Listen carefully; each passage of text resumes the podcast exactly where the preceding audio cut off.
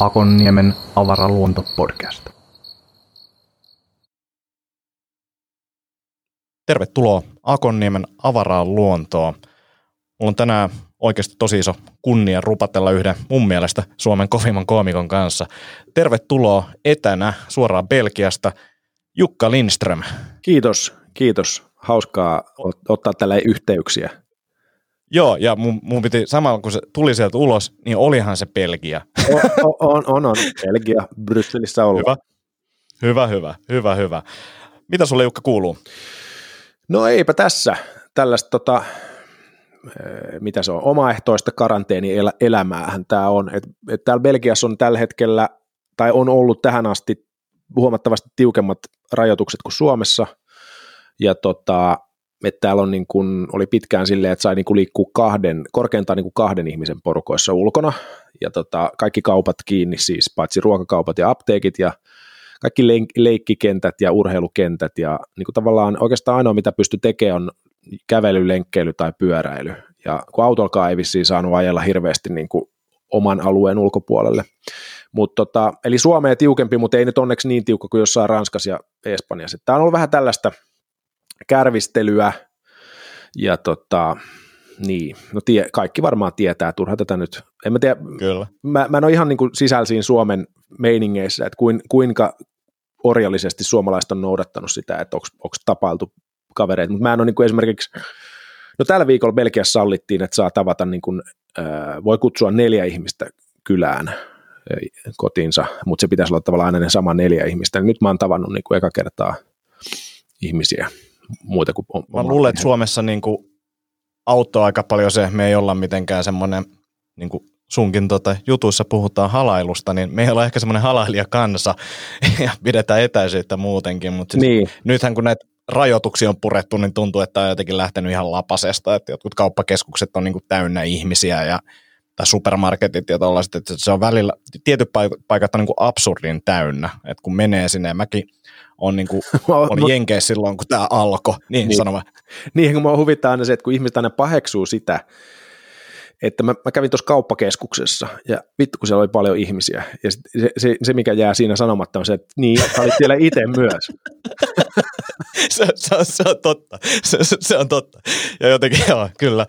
Joo, ja varmaan kaikki on ollut silleen, että mikäs meininki täällä on, miksi täällä on näin paljon. Mutta joo, siis mä olin Jenkeissä silloin, kun tämä koko homma niin kuin läsähti oikein kunnolla tuulettimeen, ja sitten mä olin niin kuin täysin niin kuin himassa sen 2 viikkoa sen reissun jälkeen, niin oli siinä niin kuin siitä eteenpäin, niin kuin tämän koko ajan itsekin tämä oma asenne niin kuin tuntuu, että se on niin kuin löysentynyt vaan. Alku oli ihan paniikissa ja nyt on vaan silleen, että en mä tiedä.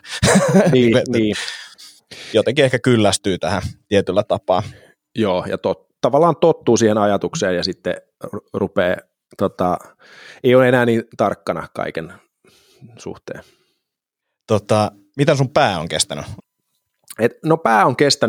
On periaatteessa kestänyt ihan hyvin, että maaliskuun puolesvälissä, kun mä tulin Suomesta pois, mulla oli siis keikkoja, sooloveto piti olla 15 keikkaa, ja josta mä ehdin 4 tehdä, ja 9 jäi tekemättä, tai siirrettiin elokuulle, niin silloin mä huomasin, että itsellä oli vähän sellaista, mä oon taipuvainen luulosairauteen, ja mä oon varmaan noin 7 koronaa, jota se ehtinyt sairastaa omasta mielestäni, mutta joo, ja sitten mähän tykkään kyllä siitä, että voi olla kotona ja funtsia ja puuhastella tai niin kuin omien ajatustensa kanssa ja niin kuin olla, niin kuin, että kun ei ole kiire mihinkään, niin alkaa usein syntyä ideoita ja sitten alkaa toteuttaakin niitä, mutta tässä kävi kyllä vähän sillain, että kun mulla jäi se kesken se soolon esittäminen siellä Helsingissä, niin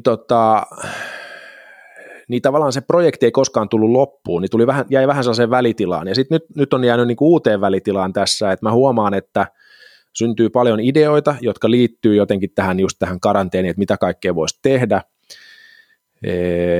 mutta se into niiden toteuttamiseen on tavallaan ihan niinku kohdallaan, mutta jos tarkemmin tutkii vähän sitä fiilistä, niin tajuaa, että tämä on kyse kuitenkin siitä, että mä odotan sitä, että milloin asiat normalisoituu. Eli mä oon huomannut sen, että mä odotan koko ajan sitä, että milloin tulee tieto, että syyskuun 17. päivä kaikki avataan ja korona on poistunut, ja sitten tavallaan voi palata normaaliin elämään. Ja kaikki muu ennen sitä on sellaista niin kuin väliajan puuhastelua, ja se ei ole, niin kuin, se ei ole kovin hedelmällistä, koska suhtautuu kaikkeen projekteihin ja tekemiseen vähän sellaisen niin kuin välimallin ratkaisuna, että ei ole ihan täysin sitoutunut niihin, ja se on jotenkin sellaista, niin kuin, huomaa, että vaan niin kuin, on vaikea sellaisella pitkällä tähtäimellä jotenkin sitoutua tekemään jotain juttuja loppuun. Liittyykö se osittain siihen tavallaan, että olisi halunnut vetää sen soolon niin kuin loppuun, sulkea tavallaan sen kirjan ja alkaa luomaan sitä uutta, mitä ikinä se sitten onkaan? No toi oli niin kuin, joo, toi on yksi, ja sitten se toinen on tämä ihan vaan tämä, niin kuin, kun eihän kukaan tiedä, että milloin tämä päättyy, niin se ajatusmalli tavallaan mä huomaan, että mulla, että mä odotan sitä, että milloin joku kertoo, jotkut viranomaiset tai joku rokotetutkija sanoo, että no niin, että nyt tuossa on meidän tähtäin ja silloin me päästään tästä niin kuin eroon ja palataan normaaliin. Ja kaikki ennen sitä tuntuu jotenkin niin kuin tosi vaikeaa. Esimerkiksi niin kuin tuolla koomikoiden Facebook-ryhmissä paljon niin kuin keskustellaan siitä, että ootteko kirjoittanut uutta materiaalia ja ootteko kirjoittanut koronasta, niin on vaikea kirjoittaa, kun on niin kuin kaikki tuntuu tavallaan väliaikaiselta, ja ei voi tietää, että miten yleisö reagoi, minkälainen fiilis klubeilla tai teattereissa on sitten niin kuin tuon koronan jälkeen. Että se on niin kuin, tässä eletään sellaisessa ihme limbossa, että mikään ei ole niin kuin, ja sitten kun myös päästään takas sitten niin kuin esiintymään, niin onko se yleisö semmoinen, että hei, nyt olisi kiva kuulla koronavitsejä, kertokaa jotain karanteenista, niin. Onko se niin kuin jotain muuta. Niin kuin myös ne aiheet on sellaiset, että kyllä mä oon itse huomannut sen kanssa, että mä niin kuin jotenkin vältän kaikkia mahdollisia korona-aiheisia juttuja. Että on kirjoittanut tosi paljon, mutta jotenkin tuntuu siltä, että se, ei niille on niin kuin, niillä olisi nyt ehkä meemeissä ja tällaisissa niin kuin sijaa, mutta ei ehkä sitten enää myöhemmin. Niin, vaikka mä en tykkää siitä, että tätä koronaa verrataan sotaan, mutta tuskin niin kuin sodan jälkeen jengi on mennyt niin kuin kapakoihin ja klubeihin ja teattereihin, niin kuin, että hei, nyt lauluja ja vitsejä ja tarinoita sodasta, vaan se on ollut edelleen, että nyt jätetään tämä taakse ja mennään eteenpäin. Mutta toisaalta sitten mä veikkaan, että kun ne ekat klubit tulee, niin kyllähän siinä on sellainen tunne varmaan, että se korona täytyy jotenkin ottaa pois siitä edestä, se, niin kuin sen muun esityksen edestä, että se täytyy jotenkin kommentoida, mä luulen. Että ihmiset haluaa, että se kommentoidaan, mutta ne ei varmaan halua, että siihen jäädään hirveästi vellomaan. Kyllä, kyllä. Ei tehdä koronaspesiaaleja sitten tai sooloja. Niin en usko, että se on. Se on vähän varmaan sama kuin jos koomikko menee lavalle ja hänellä on hattu, niin sitä hattua on pakko kommentoida tai muuten se tuntuu oudolta. Niin mä veikkaan, että korona on vähän samanlainen, että kyllä sitä on pakko jotenkin kommentoida, se on jotenkin pakko niin kuin nollata. Ja mullakin vielä se, että mä mietin, kun se mun stand-up-soolo käsitteli, niin kuin puhuit, niin se käsitteli halaamista, niin tavallaan, että pitääkö mun nyt niin kuin, miten se tavallaan tämän koronaepidemian jälkeen, niin se halaamisteema tavallaan, niin onko se muuttunut, onko se yhtään relevantti, pitääkö sitä jotenkin kommentoida, että se on tosi mielenkiintoista nähdä kyllä sitten, kun päästään lavoille, niin että miten ne ratkaistaan. Joo, ja sitten mä oon miettinyt paljon sitä, että vaikka niin kun näitä rajoitteita poistetaan, niin onko niin kun komediaklubi se ensimmäinen paikka, minne ihmiset haluaa mennä, tai ylipäänsä niin kun sisätiloihin, istumaan jengin viereen, että se tuntuu niin kuin ensimmäinen semmoinen kerta tuntuu varmaan tosi oudolta kaiken tämän jälkeen, koska nyt kun sä puhut edes halaamisesta, niin tulee silleen outo fiilis. On silleen, että semmoinenkin aika oli joskus. Että ja nyt jos haluaa olla oikein pessimisti, niin mä näin eilen joku twiittasi jonkun MITin tutkimuksen, jonka mukaan nimenomaan kovaan ääneen puhuminen saa aikaan sen, että ihminen niin kuin tuuttaa suustansa ulos noita, jos on tartunta, niin sitä virusta niin kuin huomattavasti monikymmenkertaisesti ulos. Eli se, mikä ei tarkoita niin kuin ehkä stand-upin ja varsinkaan stand-upin kannalta kovin hyvää lupaa, jos se pitää paikkansa, koska siinähän sekä esiintyjä puhuu aika kovaa, mutta myös yleisö nauraa tosi kovaa. Eli siinä varmaan niin kuin pisaroita lentelee. Sä Puhuit tuossa vähän väliajan puuhastelusta, niin siitä aasinsiltana, että ootko tehnyt etäkeikkoja ja mitä mieltä sä yleisesti oot etäkeikoista? En ole tehnyt etäkeikkoja ja en mä edes aio tehdä. Musta se on jotenkin stand-upissa niin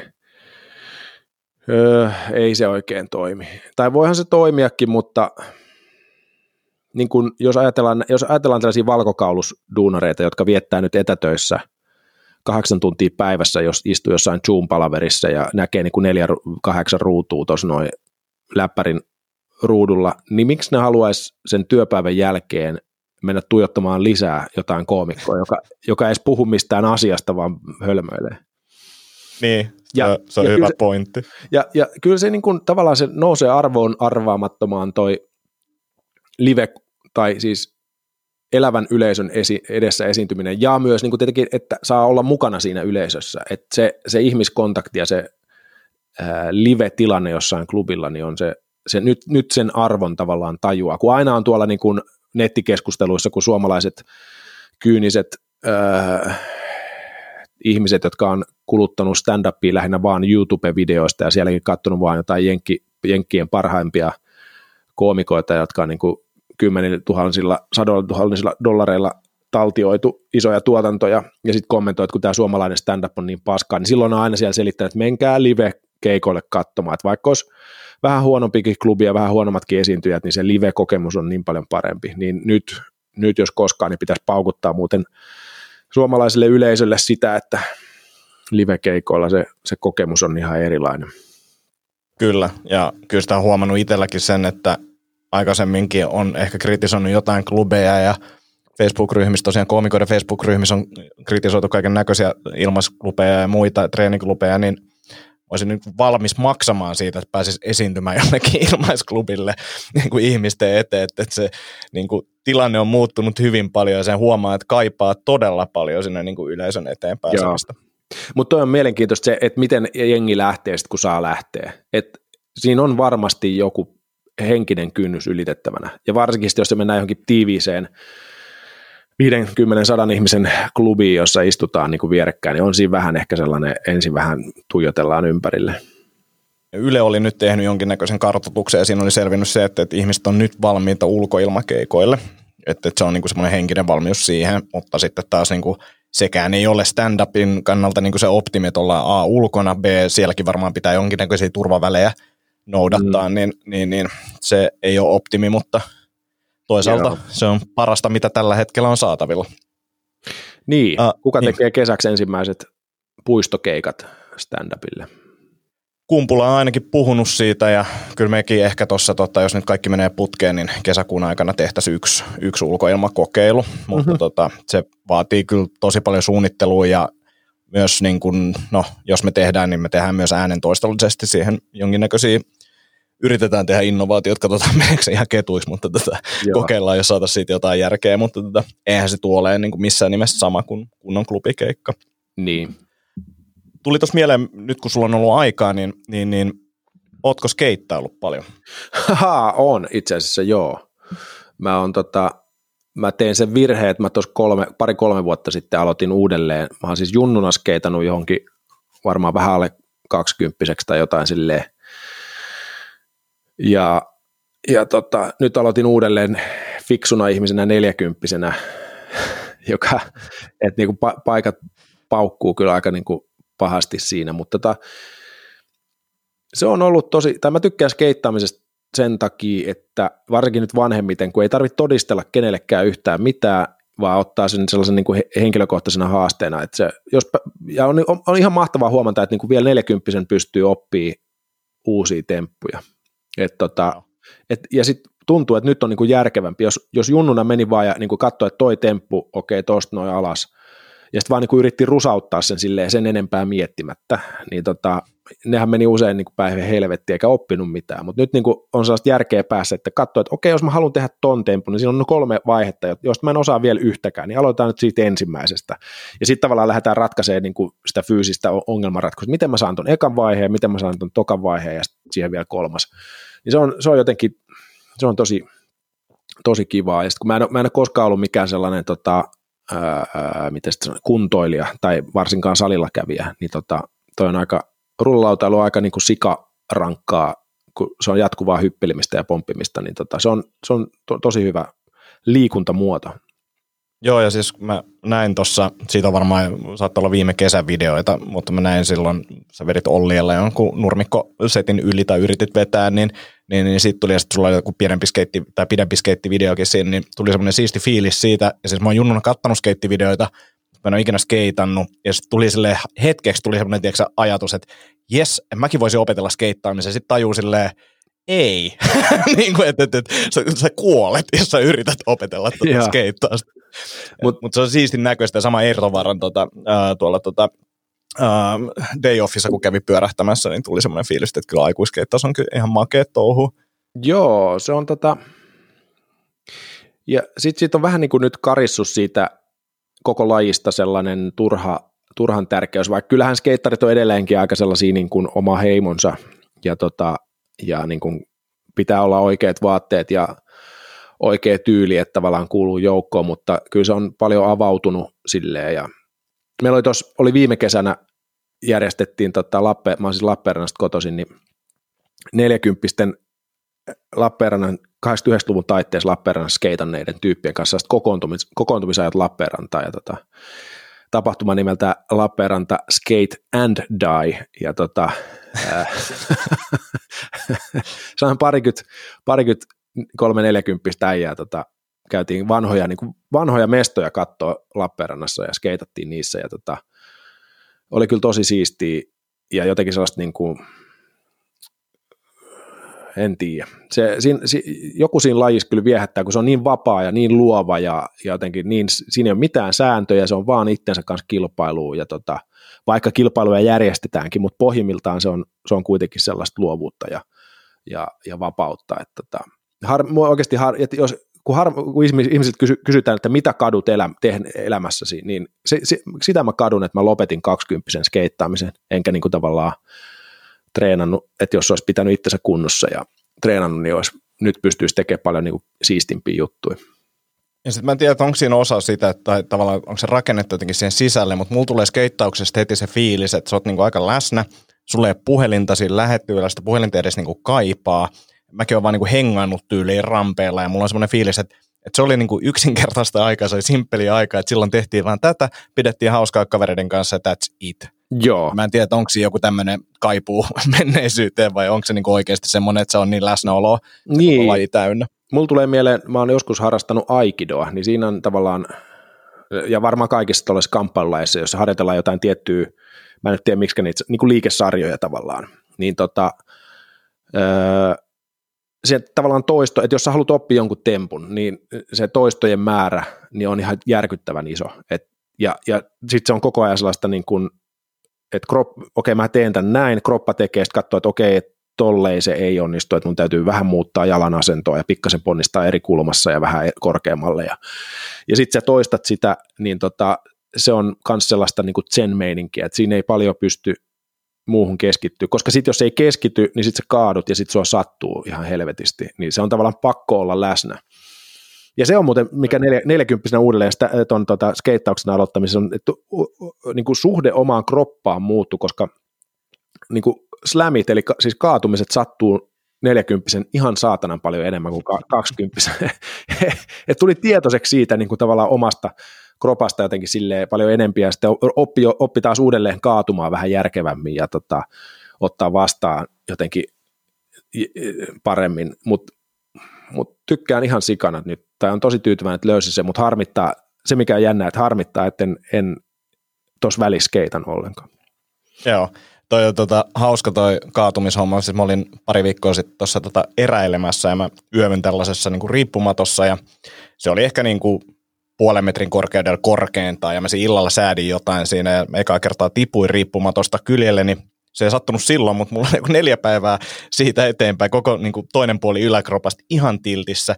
Ei ikinä tapahtunut mitään tuommoista. Sitten on vaan silleen, että niin skeittamisessa ymmärrän sen, että siinä kaatuu aika usein, niin kyllä varmasti siinä on niin kroppa kovilla ja varmaan se vaatii myös tottumista, että sitten se alkaa tajua, että okei, nyt me taas kaadutaan koko ajan tähän asfaltille, että se tottuu siihen. Joo. Ja toi on pakko mainita kanssa, kun puhut tuosta aikidasta, niin just ennen tätä koronaa, niin aloitin uudestaan kanssa kamppailulajiharrastuksen prassijujutsun tuossa, ja mulla on joku yli 10 vuoden tauko ollut siitä, ja sitä oli kans niinku supersiisti tehdä. Se on ensinnäkin se, että no, et sä siellä tunnilla ole kännykkä kädessä, ja sitten just toi sama juttu, että siihen joutuu keskittyä, ja sä oot siellä niinku niin taistelet niitä tovereiden kanssa. Jos ei keskity. Kyllä, ja sen jälkeen niin oli todella tyyni olo. Mä muistan, että niin vaikka mäkin meditoin ja kaikkea, niin koska olisi ollut viimeis niin tyyni olo. Harmi homma siinä oli vaan se, että tämä on näitä viimeisiä lajeja, jotka alkaa uudestaan koronan jälkeen, kun siinä painitaan aika iholla. Mutta niin joo, aivan. Jotenkin pääsee rajatusti sitä kohta tekemään. Mut pakko siirtyä tästä seuraavaan aiheeseen, siis se, että nyt oot vähän ehkä kirjoitellut, et ole kirjoitellut, mutta sä oot ainakin aloittanut podcastia. Sulla on uusi podcasti. Niin, tämä en edes kutsu sitä podcastiksi, koska se ei ole silleen tavallaan tarkoitus olla podcasti sen sanan varsinaisessa muodossa, kun podcastit on yleensä sellaisia niin kuin jatkuvia sarjoja, mutta mä aloin tekemään tällaisia äänitteitä, kun mä mietin, että mä tykkään puuhailla noiden mikrofonien ja äänieditoreiden ja äänen käsittelyn kanssa. Mä oon taustaltani radiotoimittaja aikanaan ja sitten mä huomasin, että mä katon aika paljon kuitenkin edelleen stand-upia, oon kattonut aika paljon stand-upia. Sitten jossain, miten se tuli, mutta niin kun, olisiko ollut omilla koomikko Facebook-sivuilla tai jossain, niin ihmiset rupesivat niin kyselemään jotain suosituksia, ja sitten mä kekkasin, että hei, että mähän voisin antaa tavallaan, mähän voisin suositella, niin ja sitten mä vielä kirjoitin sellaisen päivityksen mun Facebook-sivulle, että mitä olette kattonut, että voisin antaa vinkkejä ja voisin saada teiltä vinkkejä, ja siitä jalostui siitä yhdestä postauksesta, missä mä sitten kommentoin, niin ajatus, että hei, että entäs jos tekisi tällaisia niin kuin podcast tai niin kuin radio ohjelmia, jossa käsiteltäisiin, suositeltaisiin yhtä koomikkoa tai yhden koomikon jotain tiettyä tallennetta.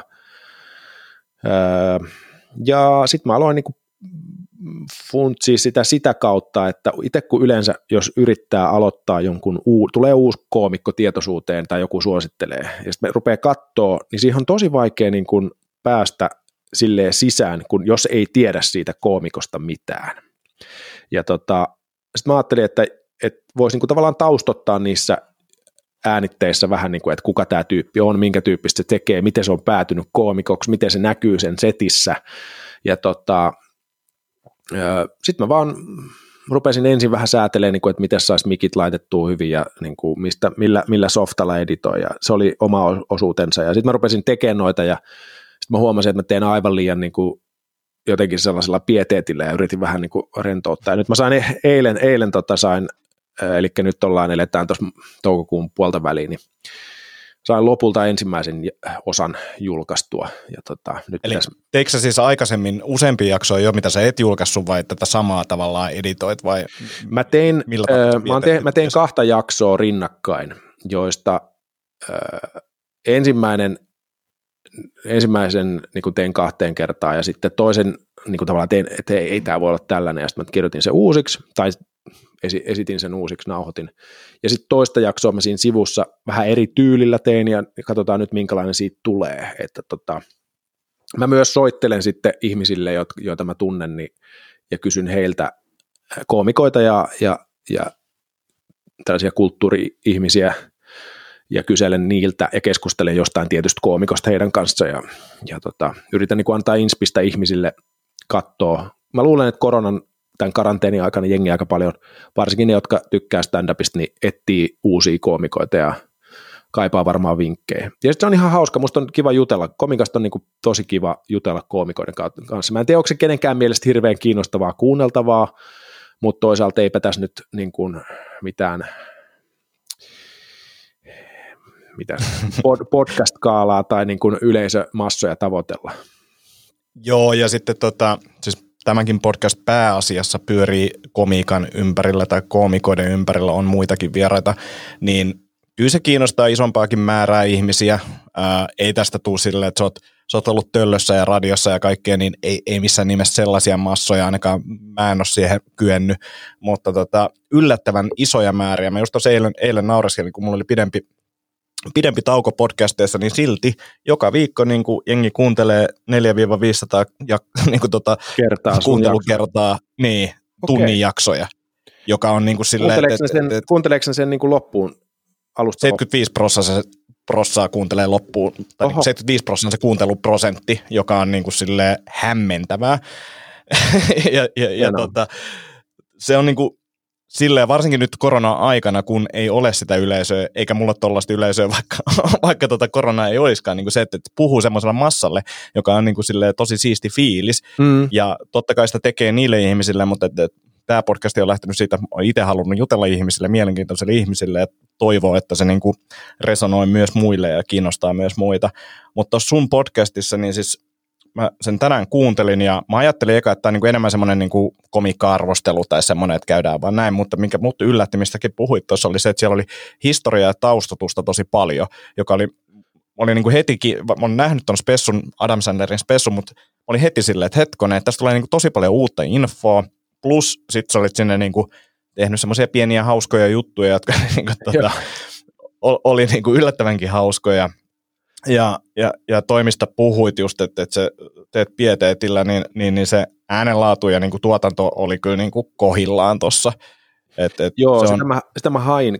En sen takia, että mä olisin hirveä hifi-friikki, mutta vaan sen takia, että itse huomaa, että jos joku hyväkin idea ja hyvät esiintyjät, podcasti tai radio-ohjelma, niin jos se on toteutettu silleen, että äänentasot heittelee hirveästi, niin sitten sitä ei ole kiva kuunnella.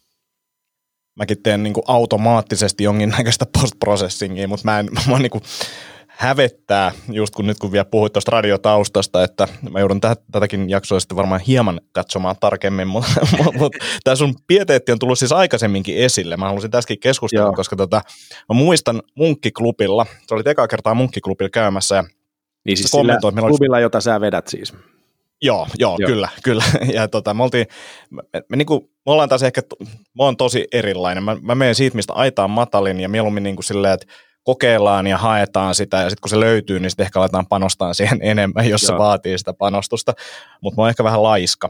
Niin sitten sä kommentoit siellä sen spottivalon väriä, että se voisi olla vähän niin kuin lämpimämpi. Tajusin siinä sen, että ensinnäkin tämä on niin kuin itselle kasvun paikka, että okei, mun pitää ottaa tämä niin kuin vastaan ja näin, ja mun pitää niin kuin skarppaa enemmän, koska jos niin kuin sun tasoinen koomikko tulee tuollaiselle pikkuklubille, ja sullekin on tärkeää, että se valon väri on niin kuin oikea, totta kai niin kuin jos se voi olla parempi, niin miksi se ole parempi, niin ja sitten niinku toiseksi hävetti se, että kuinka kämäisesti me oltiin niinku tavallaan kelattu sitä, ja miksi me oltiin jätetty se sellaiseksi, ja kuinka pienestä jutusta se on niinku kiinni. Niitä kysehän ei ollut siitä, että mä olisin niinku halunnut jotenkin niinku kokeneempana koomikkona niinku opastaa tai ohjeistaa, vaan kysehän on siitä tavallaan, että jos itse esiintyy, niin sitten tavallaan miettii, että hei, ne asiat, joihin pystyy vaikuttaa, niin, että ne olisi niinku optimi.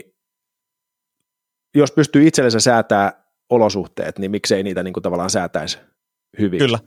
Ja sitten tavallaan, mä oon aika paljon, mä taas opin ton, noin niin kuin tavallaan tollaisen niin kuin pienen klubin järjestäminen on tosi hyvää treeniä myös niin kuin sen oman esiintymisen kannalta, koska oppii kiinnittää huomiota niin kuin just tollaisiin pikkuseikoihin, jotka vaikuttaa pikkuseikolta, mutta itse asiassa ne ei sitten loppujen lopuksi ole. Mä pyöritin Milenka-nimisessä olutravintolassa Helsingissä siinä, mä en nyt muista sitä kadun nimeä, mutta teatterikorkeakouluun vastapäätä, ja sitten se muuttui myöhemmin Ölhus Osloksi, niin pyöritin sellaista pikkuklubia, ja mulla oli sen verran silloin jo kokemusta ennen kuin mä aloin tekemään sitä, että mä tavallaan tiesin, että mitä se vaatii, että se tila, jossa se rupesi kulaa, ja mä olin esiintynyt siellä sillä lailla, että joku oli tuottanut sitä niin, että se ei ollut vimpan päälle tuotettu, mutta se oli jo hyvä tila silti. Niin siinä oppi tavallaan, että okei, tohon mun pitää laittaa spotti, me saadaan toi jätkä niin kuin, tai mimmi tuolla lavalla niin kuin, valastua, että se on selkeämpi myös yleisölle se esiintymistilanne, ihmiset näkee ilmeet, jotka on komiikassa tärkeitä.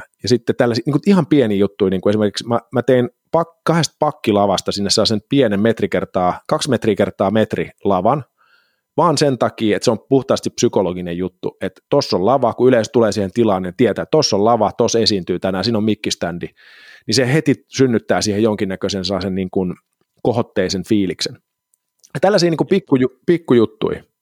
Kyllä, ja siis tuo lavakin me ollaan pöllitty se just sieltä nimenomaan Ölhusista, niin kuin silleen, että meillä on Munkkiklubissa on se eurolava siinä, ja siis se on vaan niin kuin, ei se nosta sitä esiintyjää hirveästi, mutta siitä tulee toi fiilis, ja mä en missään nimessä ottanut silleen, että sä tulit sinne pätemään, vaan enemmänkin se, että mä opin siitä jotain, ja siis niin kuin toi tuottamisuutta oli ehkä semmoinen, että siinä niin kuin ei ollut ehkä vielä päässyt tolle tasolle. Esiintymisessä taas niin kuin Jakke Björklund aikoinaan jo sanoi silleen, että kun menet lavalle, niin avaa se vesipullon korkki valmiiksi, että se ei ole niin kuin jotenkin jumissa, sit, kun sä tarvit sitä vettä. Ja siinä vaiheessa mä tajusin, että vitsi toi on niin kuin pienistä jutuista kiinni. Hmm. Niin kuin se, että jos vesipullon korkkia mietitään ennen kuin mennään lavalle, niin, niin mun pitää miettiä montaa muutakin asiaa aika tarkkaan. Joo. Joo, toi on, se on niin kuin hyvä juttu ja se voi olla myös kirous silleen. Nyt kun mä oon katsonut noita tosiaan noita stand-up-taltiointeja, niin, ja sitten kun katsoo suomalaisia stand-up-taltiointeja ja munkin maalaisia, niin ja sitten jotain TV, niin kun katsoo suomalaisia talk-showta, jenkki-talk-showta, niin mä en voi, mua ärsyttää itsessäni se, että mä kiinnitän huomiota sellaisiin niin kuin lavastuksellisiin, kuvakulmallisiin ja niin kuin valaistuksellisiin seikkoihin, joille ei periaatteessa pitäisi olla mitään väliä, mutta sitten kun tavallaan kun amerikkalaiset tekee kaiken, niin kaikessa aina paremmin, mitä ne lähtee tekemään. Siellä on varmaan massia niin paljon enemmän, mutta niin kun tarpeeksi paljon jotain katsoo, niin sitä alkaa niin tulee sellaista perfektionismia. Sitten kyllä mä, niin kun, että jos jotain tekee, niin sitten tehdään kunnolla tavallaan. Tai ei ihan kaikkea. Mistä niin. Sä tiedät, että milloin se on riittävän hyvä? No, en mä tiedä. Ja onko sulla vaikeuksia tavallaan niin kuin silleen, että deadlineien kanssa? Tai... On, joo. Kyllä se aina, niin kun noin viikon uutisia tehtiin, niin kyllä aina tuli työryhmältä tuli vittuilua siitä, että kun Lindström ei osaa päättää, että milloin tämä lukitaan, että tämä on tarpeeksi hyvä. Ja sitten mä huomasin tuossa äänen, nyt kun mä säädin noita, mä en ole mikään niin kuin ääni, vaikka mä oon radiotoimittaja ollut, mutta mä en ole niin kuin äänitekniikko millään lailla. Mä säädin ääniä, niin mä yhtäkkiä tajusin, että äänien säätämisessä loppupeleissä on kyse mielipiteestä ja sellaista fiiliksestä, jota haetaan. Ja sekin täytyy niin kuin tehdä kompromisseja sen valitun laitteiston kanssa. Niin mä oon niin kuin jotenkin aina ajatellut, että tässä on jotkut optimisäädöt, jotka pitää laittaa ja pitää löytää. Sitten mä tajusin, että ei niitä vaan vittu löydy. Että pitää vaan tyytyä, pitää niin kuin omaan näkemykseen jossain vaiheessa luottaa. Ja se ei ole se paras, mutta se on niinku tarpeeksi hyvä. Mutta siinä on mulla varmaan niinku opeteltavaa noin niinku, en mä kaikessa asiassa elämässä ole sellainen, mutta niinku näissä esiintymisjutuissa kyllä aika paljon. Toi on mielenkiintoinen, koska sit itse on niinku taas toisessa ääripäässä ja varmasti pitäisi enemmän niinku stressata noista asioista. Mä oon vaan jotenkin ottanut ehkä sen kannan, että mä opin sitten siellä lavalla tai tuottamassa tai jotain. Mä otan niinku mieluummin turpaa ja opin sitten niinku kantapään kautta, kun se mä niinku stressaa liikaa asioista, josta mä en ole ehkä ihan varma, että mikä se vaikutus on. Niin kuin tässä esimerkiksi podcastauksessa, niin mun se periaate on se, että mitä pienemmällä niinku, tietynlaisella niinku, työllä mä saan niitä ulos, mitä matalammalla se aita tai kynnys on siihen, että mä saan julkaistua jotain, niin sen parempi, koska sitten mä tuun tekemään niitä. Sitten jos se tuntuu semmoiselta, tiedätkö, loputtomalta projektilta, niin ei, mutta toki tässäkin hommassa niin nyt on parempaa studioa täällä näin, mihin sä nyt valitettavasti tänään päässyt, mutta niin kuin, siis silleen, että kyllä tätäkin vie eteenpäin, mutta niin. Ei ehkä, mä en ihan hirveästi niin kuin laadusta stressaa. Niin se riippuu vähän, että mitä sillä haetaan, että jos tavallaan hakee määrää eikä laatua, niin esimerkiksi podcastissa määrä voi olla niin kuin tärkeämpi tekijä kuin laatu, että tavallaan joka viikko tulee jakso, oli mikä oli, niin ei se haittaa, että siellä on vähän niin kuin huonompi jakso tai joku pieni tekninen virhe jossain, niin ei se haittaa siinä pitkässä juoksussa.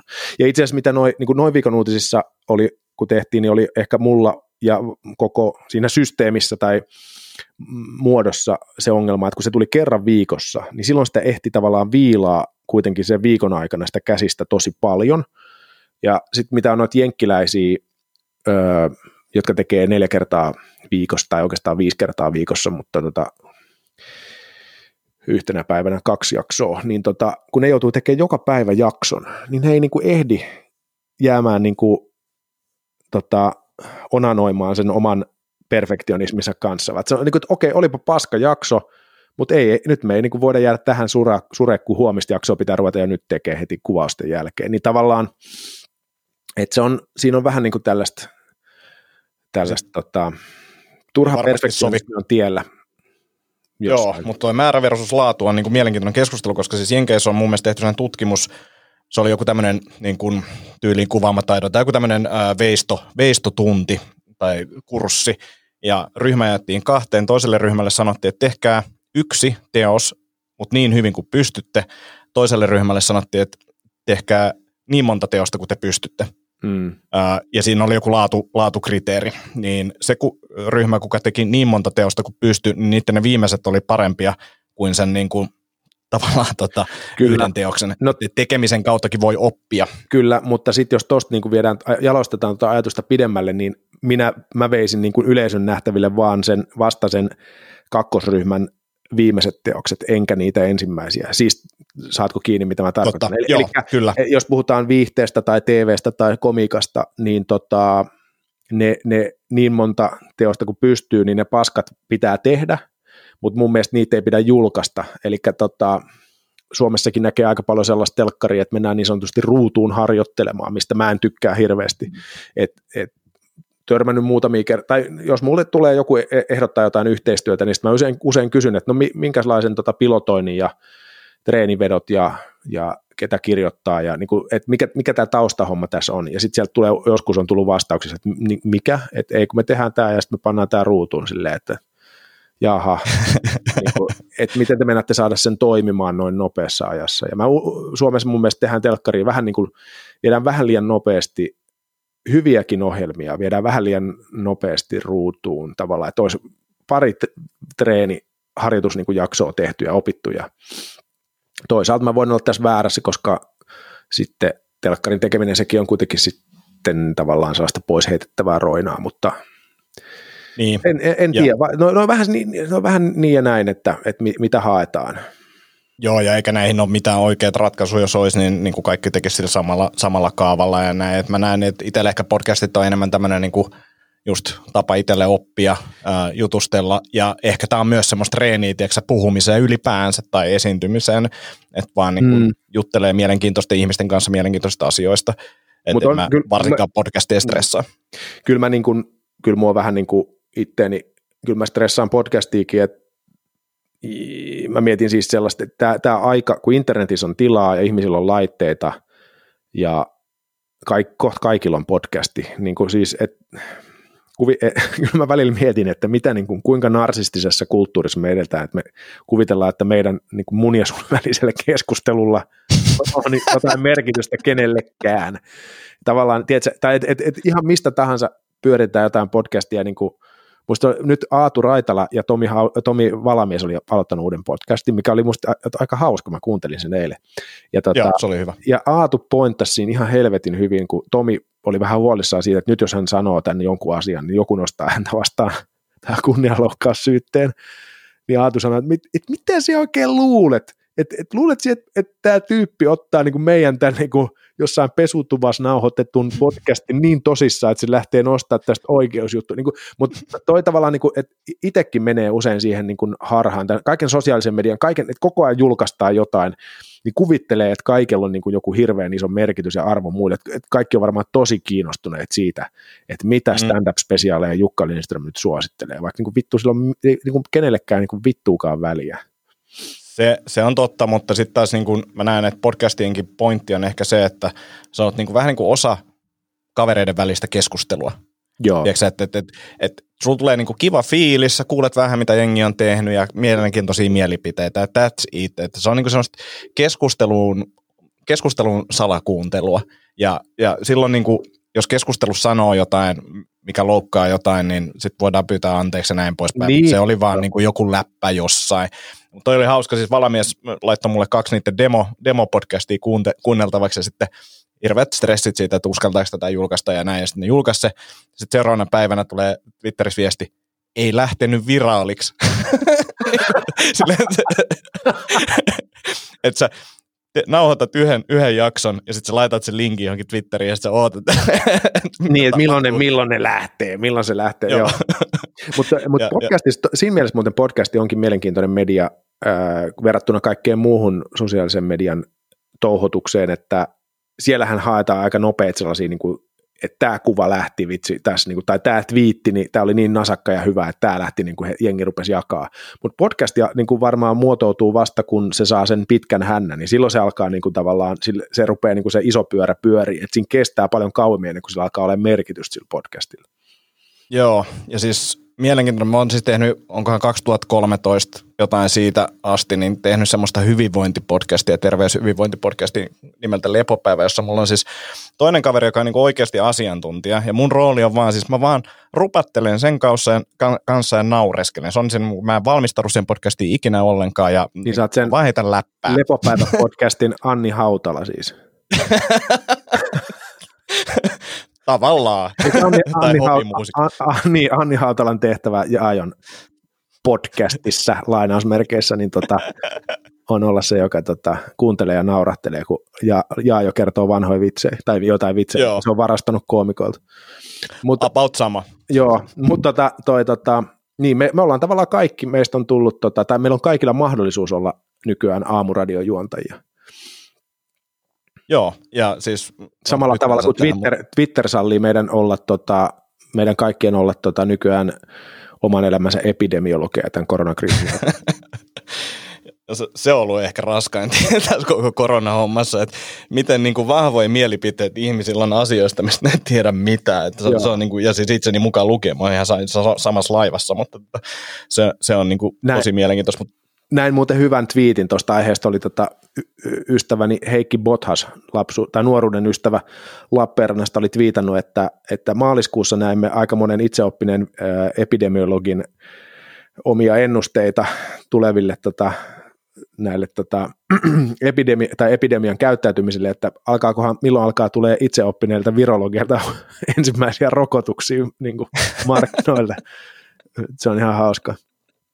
Mutta tästä erikoista ajat on, se saa ihmistä esille tällaista, niin kuin, tai sitten onko se kuitenkin pohjimmiltaan sosiaalinen media, joka on luonut aika, ei kaikille tietenkin, moni ihminen elää täysin irrallaan sosiaalisesta mediasta ja osaa käyttää sitä järkevästi, niin, mutta näille ihmisille, jotka on siellä sisällä, niin ne tosiaan kuvittelee, että niiden mielipiteillä on jotain merkitystä jonkun isomman kokonaisuuden kannalta.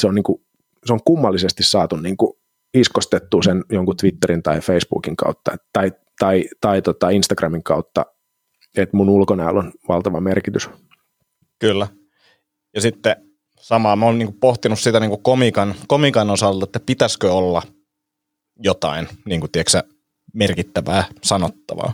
Ja mä oon vähän sitä mieltä, että jos mä saan muutettua jonkun fiilistä allapäisestä siihen, että se vaikka naurahtaa tai nauraa, niin siinä on mun mielestä jo aika paljon sisältöä.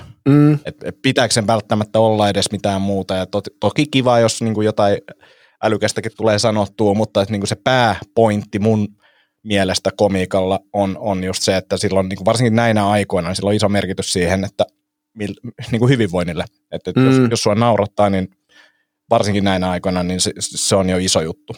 Joo, mä oon ajatellut sen silleen stand-upissa, että ei ehkä niinkään sanottavaa, mutta se on hienoa, jos koomikko on tavallaan lavalla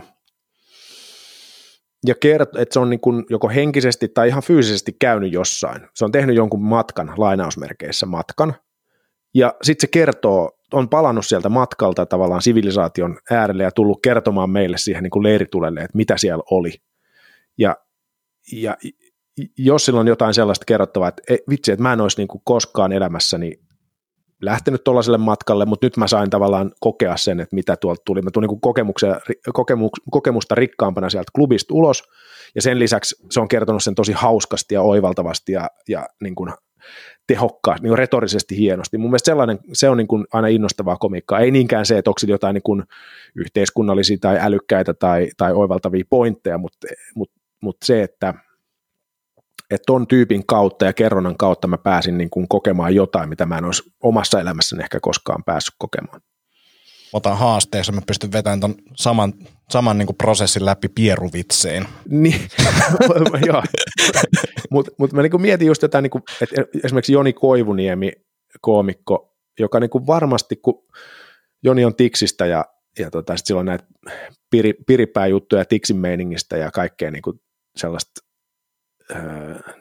niin lähiön läppää, niin kun se kuitenkin niin kuin esiintyi Helsingin kaupungin teatterissa, ja niin kuin, että siellä on varmaan, tiedätkö, sellaisia töölöläisrouvia tullut niin kuin juomaan lasin skumppaa siihen ensin ja sitten tullut kuuntelemaan, kun Joni kertoo, että minkälaista elämä Tiksis on, niin, niin ne on saanut jotain sellaista, mitä ne ei varmaan olisi koskaan nämä töölöläisrouvat niin kuin törmännyt, että se siinä on joku niin kuin arvo mun mielestä stand-upissa se, että sinne niin kuin, se on niin demokraattinen, että kuka tahansa voi mennä ja se näkökulmien, niin kuin, tai joku Jamie MacDonald, joka niin kuin, kertoo, niin kuin, miltä tuntuu olla niin kuin, trans.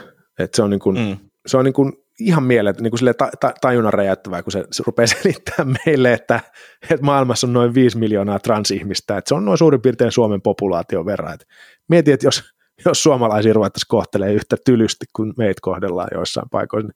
Se on niin kuin, ne näkökulman vaihdokset on sellaisia avaavia, että aivan. Joo, noi on kovia. Ja siis, komiikka pystyy niin parhaimmillaan niin kuin avartamaan mun mielestä ajattelua. Ja pahimmillaan niin kuin umpioittamaan sitä. Joo, suunnat on, molemmat on mahdollisia. Jonis tuli vaan mieleen, siis, mä en ole ikinä tavannut häntä niin kuin henkkohta, mä oon nähnyt keikkoja. Joni lopetti about samaan aikaan, kun mä aloitin. Niin oliko se syy? Se oli syy, se näkyy. Ei, valitettavasti. Että liian kova kilpailu. Ei vittu, tää ala on mennyt alas, pakko lopettaa. Kumpi tahansa olisi mun mielestä hieno tarina, mutta Mut mä oon siis kuunnellut aikoina, ennen kuin mä aloitin komiikan tekemisen, mä oon kuunnellut kaikki Jonin podcast-jaksot, ja siis niinku, se on ihan niin kuin hullun mielenkiintoinen tyyppi, ja mä joskus yritin sitä saada tähänkin podcastiin, mutta ehkä toivottavasti joskus saan sen tänne jauhamaan vielä, mutta se on huikea tyyppi, ja Jamie myös, ei siinä mitään. Mä ajattelen, mulla on muutama juttu, mitkä mä haluaisin käydä sun kanssa läpi vielä ennen kuin me joudutaan lopettaa, niin ehkä sille liittyen tuohon sunkin podcastiin, niin mikä on sun mielestä semmoinen niin kuin sulle kovin komediaspesiaali, mitä sä oot nähnyt? No kyllä varmaan, jos mietitään sieltä ihan alkuajoilta yksi ja sitten ottaa tästä niin kuin lähiajoilta toisen, niin kyllä Eddie Izzardin ihan niin kuin ensimmäisiä, mitä mä näin, oli Eddie Izzardin toi Definite Article, ja sitten sen jälkeen tuli, hitto kun mä en nyt muista, se on varmaan Dress to Kill on sitten Eddie Izzardilta se toinen, jotka oli niin kuin silleen tajunnan räjäyttäviä, että kun mä olin tehnyt siihen saakka improvisaatioteatteria, joka idea on siis se, että ilman käsikirjoitusta luodaan esitys, joka vaikuttaa käsikirjoitetulta ja yleisö on sillä, että wow, miten ne teki ton, niin siinä sitten mä ihmettelin, että miten toi jätkä niin voi 1,5 tuntia yksin improvisoida lavalla ja on noin hemmetin hauska, kunnes mä tajusin, että ei vitsi, että tää on niin kirjoitettu kaikki.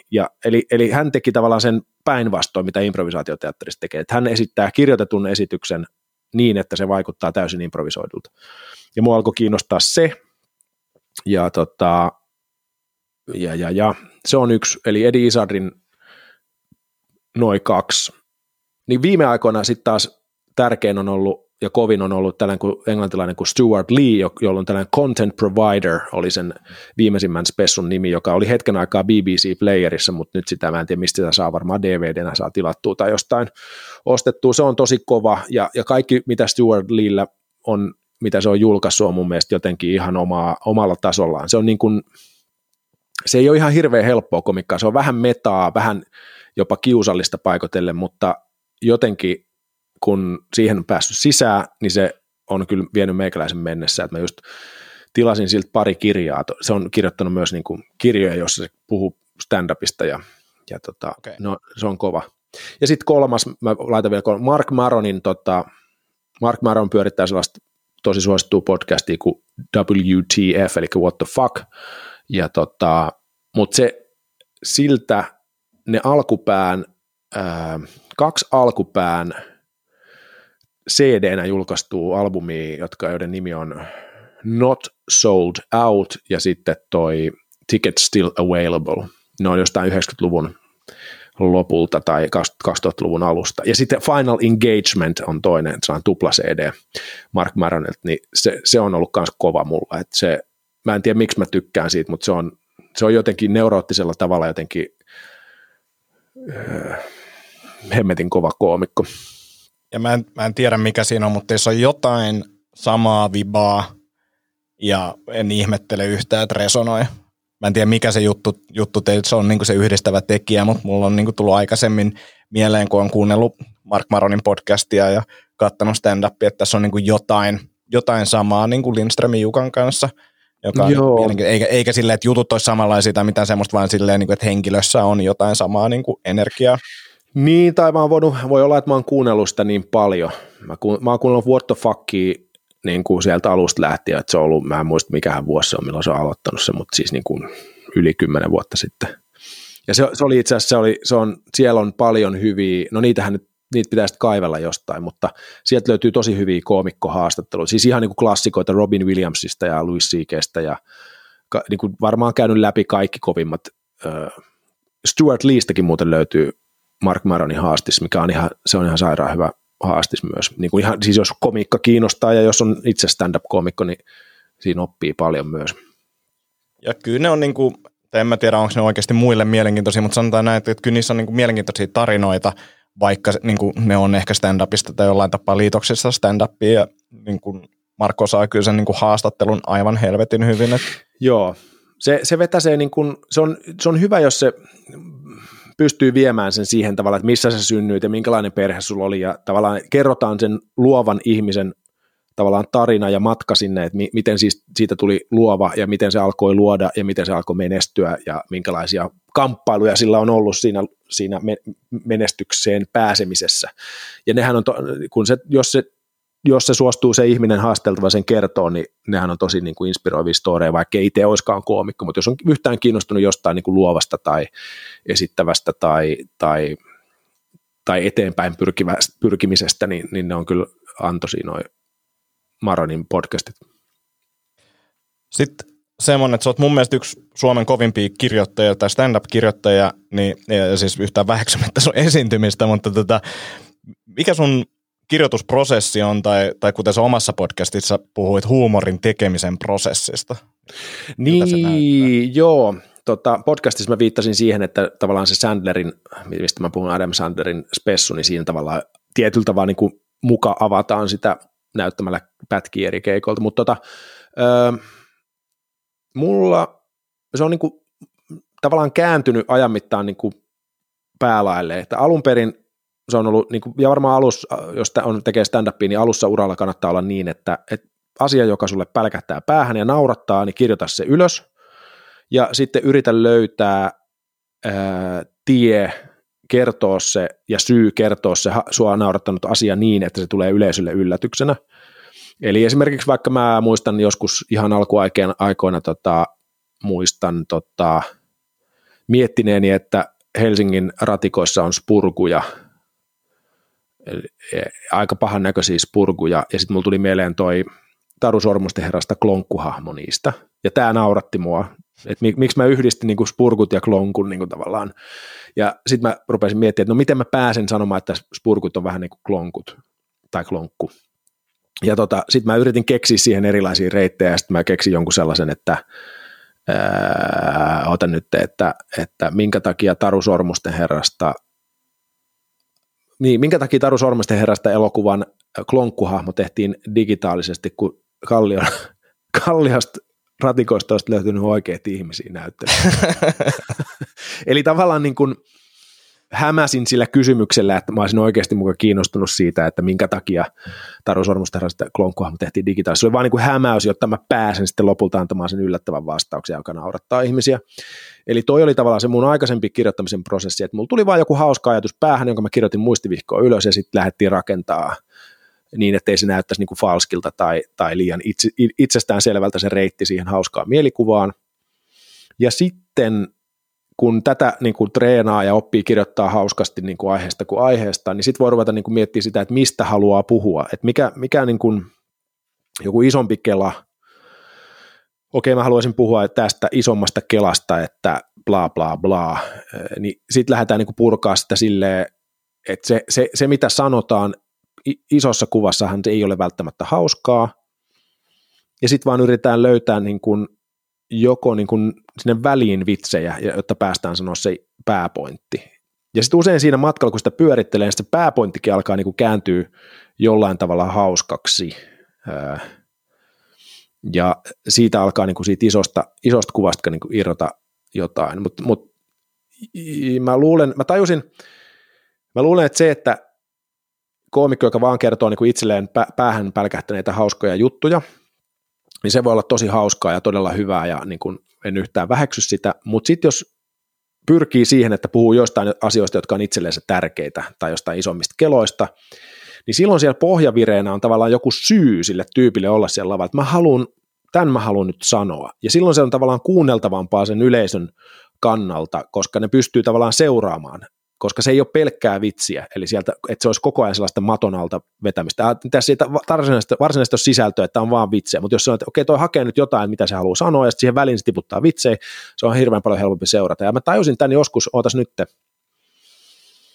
joskus joku pyöritti tuolla siinä Lasipalatsissa, oli sellainen kuin M-Bar-niminen ravintola, niin siellä pyöritti joku niin kuin stand-up-klubia, joka oli ihan paska, siis suoraan sanottuna. Se klubi, se ei ollut tietenkään sen klubin pyörittäjän vika muuta kuin se, että se oli vienyt sen sinne tilaan, koska se tila oli paska. Siellä ei yksinkertaisesti mahtunut istua tarpeeksi väkeä, ja se oli niin kuin liian pieni, ja sitten se oli muistaakseni maanantai-iltaisia. Siinä niin kuin ei ollut mitään niin kuin mahdollisuuksia pärjätä kenelläkään. Sitten mä niin kuin kritisoin tätä, että miksi tänne viedään ja miksi markkinoidaan ja bla bla bla, kunnes mä itse taisin, että jos mä kritisoin jotain tälleen, niin munhan pitää itse mennä niin kuin testaa sinne, että onko se muka mahdotonta. Ja sitten mä buukkasin itselleni sinne jonkun keikan, ja se oli tosi vaikeeta, mutta sitten mä tajusin siinä, kun mulla oli joku, mä en muista mitä juttua mä silloin pyöritin, mutta oli joku sellainen pointillinen juttu, että tätä mä nyt halusin hakea, ja mä yritin sitä siellä selittää, niin kuin yleisö ei varmaan naurannut koko illan aikana kertaakaan, eikä ne naurannut mullekaan kertaakaan, mutta kun mulla oli se tavallaan se pointti, mitä mä hain, niin mä näin, että ne selvästi jakso kuunnella sitä, ja mulle ei myöskään tullut niin kiusaantunut olo olla siellä lavalla, kun ne ei naura, koska mulla oli jotain muutakin sanottavaa kuin ne vitsit. Niin tavallaan, nyt mä en tiedä, miten mä tähän päädyin, mutta niin, että vitsin kirjoittamisprosessi, niin tavallaan se on muuttunut siihen, että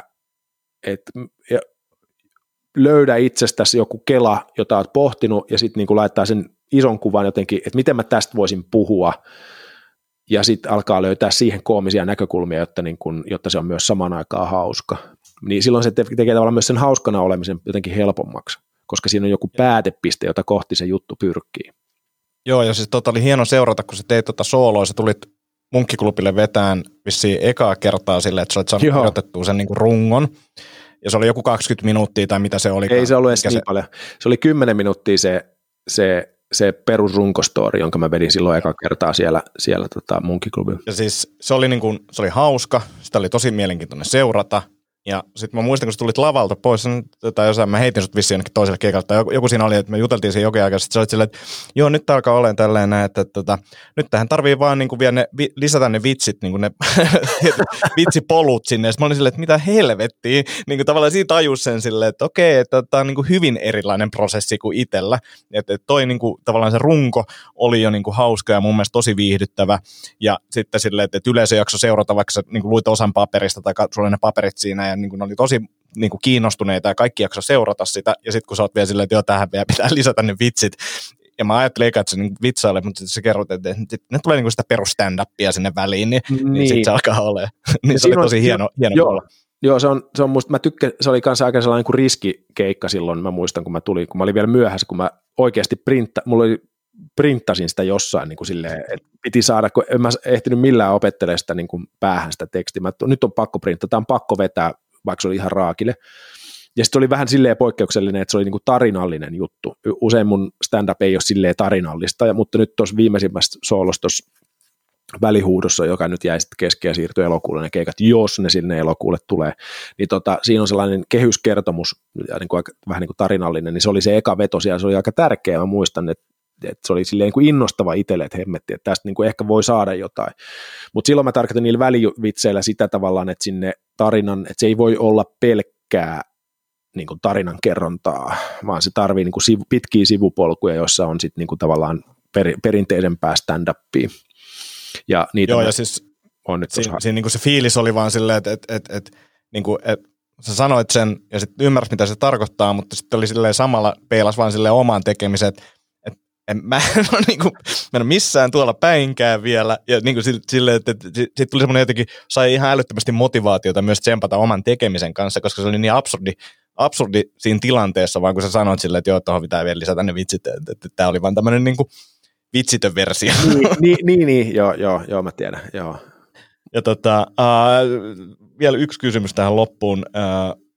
Jos sä mietit silleen, että silloin kun sä itse aloitit, niin mitä sä oot oppinut nytten, mitä sä olisit halunnut tavallaan tietää silloin, kun sä aloitit, mistä olisi ollut sulle hyötyä? Minkä sä haluaisit kertoa sille aloittavalle stand-up-koomikko Jukka Lindströmille? Toi onkin muuten yllättävän vaikea kysymys. Mikähän olisi? Ja vaikka sä sanoit tässä jo tavallaan kirjoittamisesta, me voidaan muotoilla se myös niin päin, että mitä sä niin kuin sanoisit aloittelevalle kelle tahansa koomikolle, mitä voi kehittyä esimerkiksi mahdollisimman nopeasti. Niin. Mä mietin, mulla jotenkin tuli ensimmäinen sellainen tosta, että jos itselle, että kuitenkin niin kuin aika paljon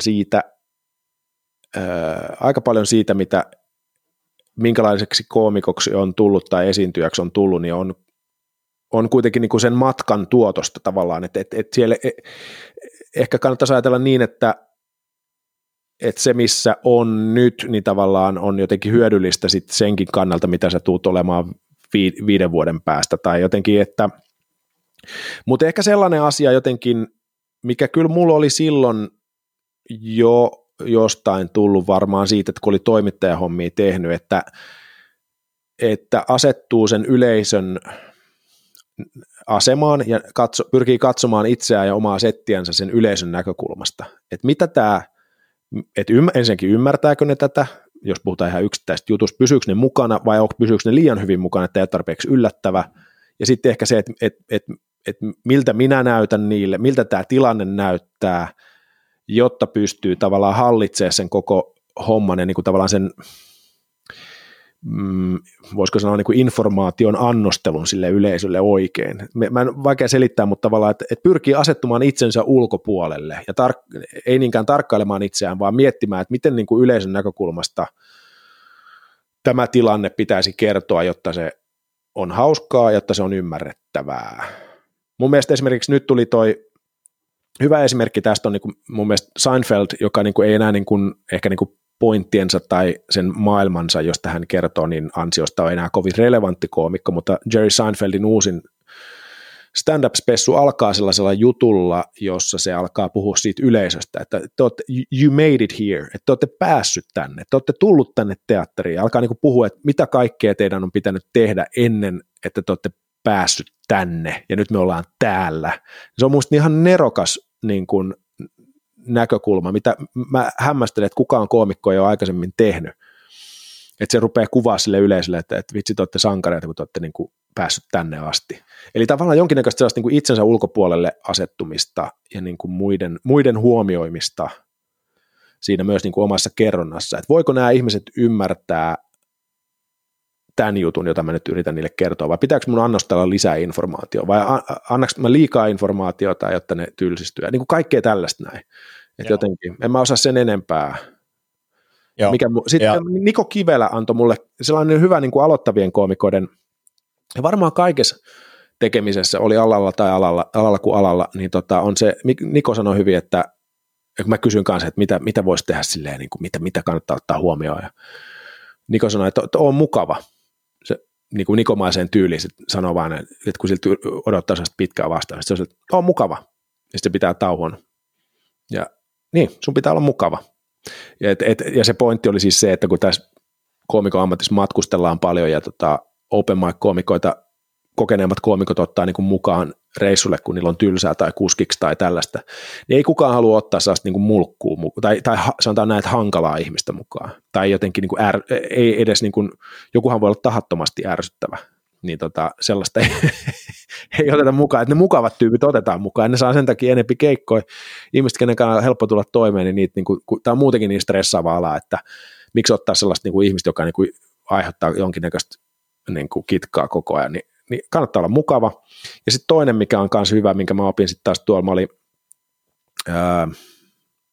olin toimittajan uran alkuaikana Ylen radiouutisissa toimittajana. Siellä joku uutispäällikkö sanoi, että kysy aina neuvoa, koska kun sä kysyt, niin ensinnäkin sille ihmiselle, kenelle sä kysyt neuvoa, niin tulee hyvä fiilis, koska sen status nousee sieltä, että minulta kysytään neuvoa. Sillä tulee niin kuin, mutta sen lisäksi se herättää luottamusta, koska tuntuu siltä, että tuo ihminen niin kuin haluaa tehdä tämän asian hyvin, ja se on niin kuin kiinnostunut siitä, että se tekee sen asian oikein tai hyvin.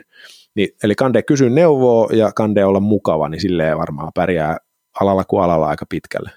Noi on helvetin hyviä juttuja, ja siis mä oon todella iloinen siitä, että Niko oli sanonut sulle ton, ja sä sanoit sen tässä, koska toi on niin kuin asia, mistä mä oon puhunut paljon, että sä vaan haluat tehdä mulkkujen kanssa hommia, ihan sama kuinka hyvin on lavalla. Miksi sä lähtisit vaikka kiertueelle jonkun niin kuin todella ärsyttävän kanssa, ja vaikka komikan pitäisi olla tavallaan tasaverosta silleen, että kuka saa eniten nauruja ja näin, mutta kun tätä tehdään yhdessä eikä yksin, niin tuolla on niin kuin tosi suuri merkitys.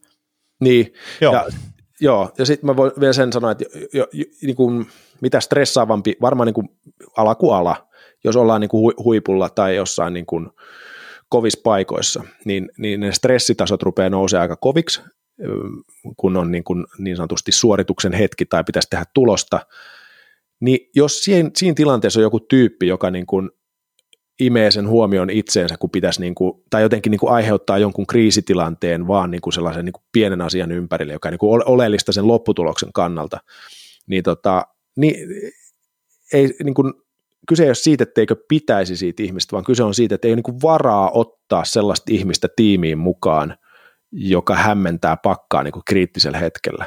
Et tavallaan tässäkin on kyse siitä, että asettuu itsensä ulkopuolelle. Toimiks mä nyt, niin kuin, että mikä tämän, niin kuin, tämä isompi kuva on, ja toimiks mä sen toiminnan kannalta niin kuin järkevästi.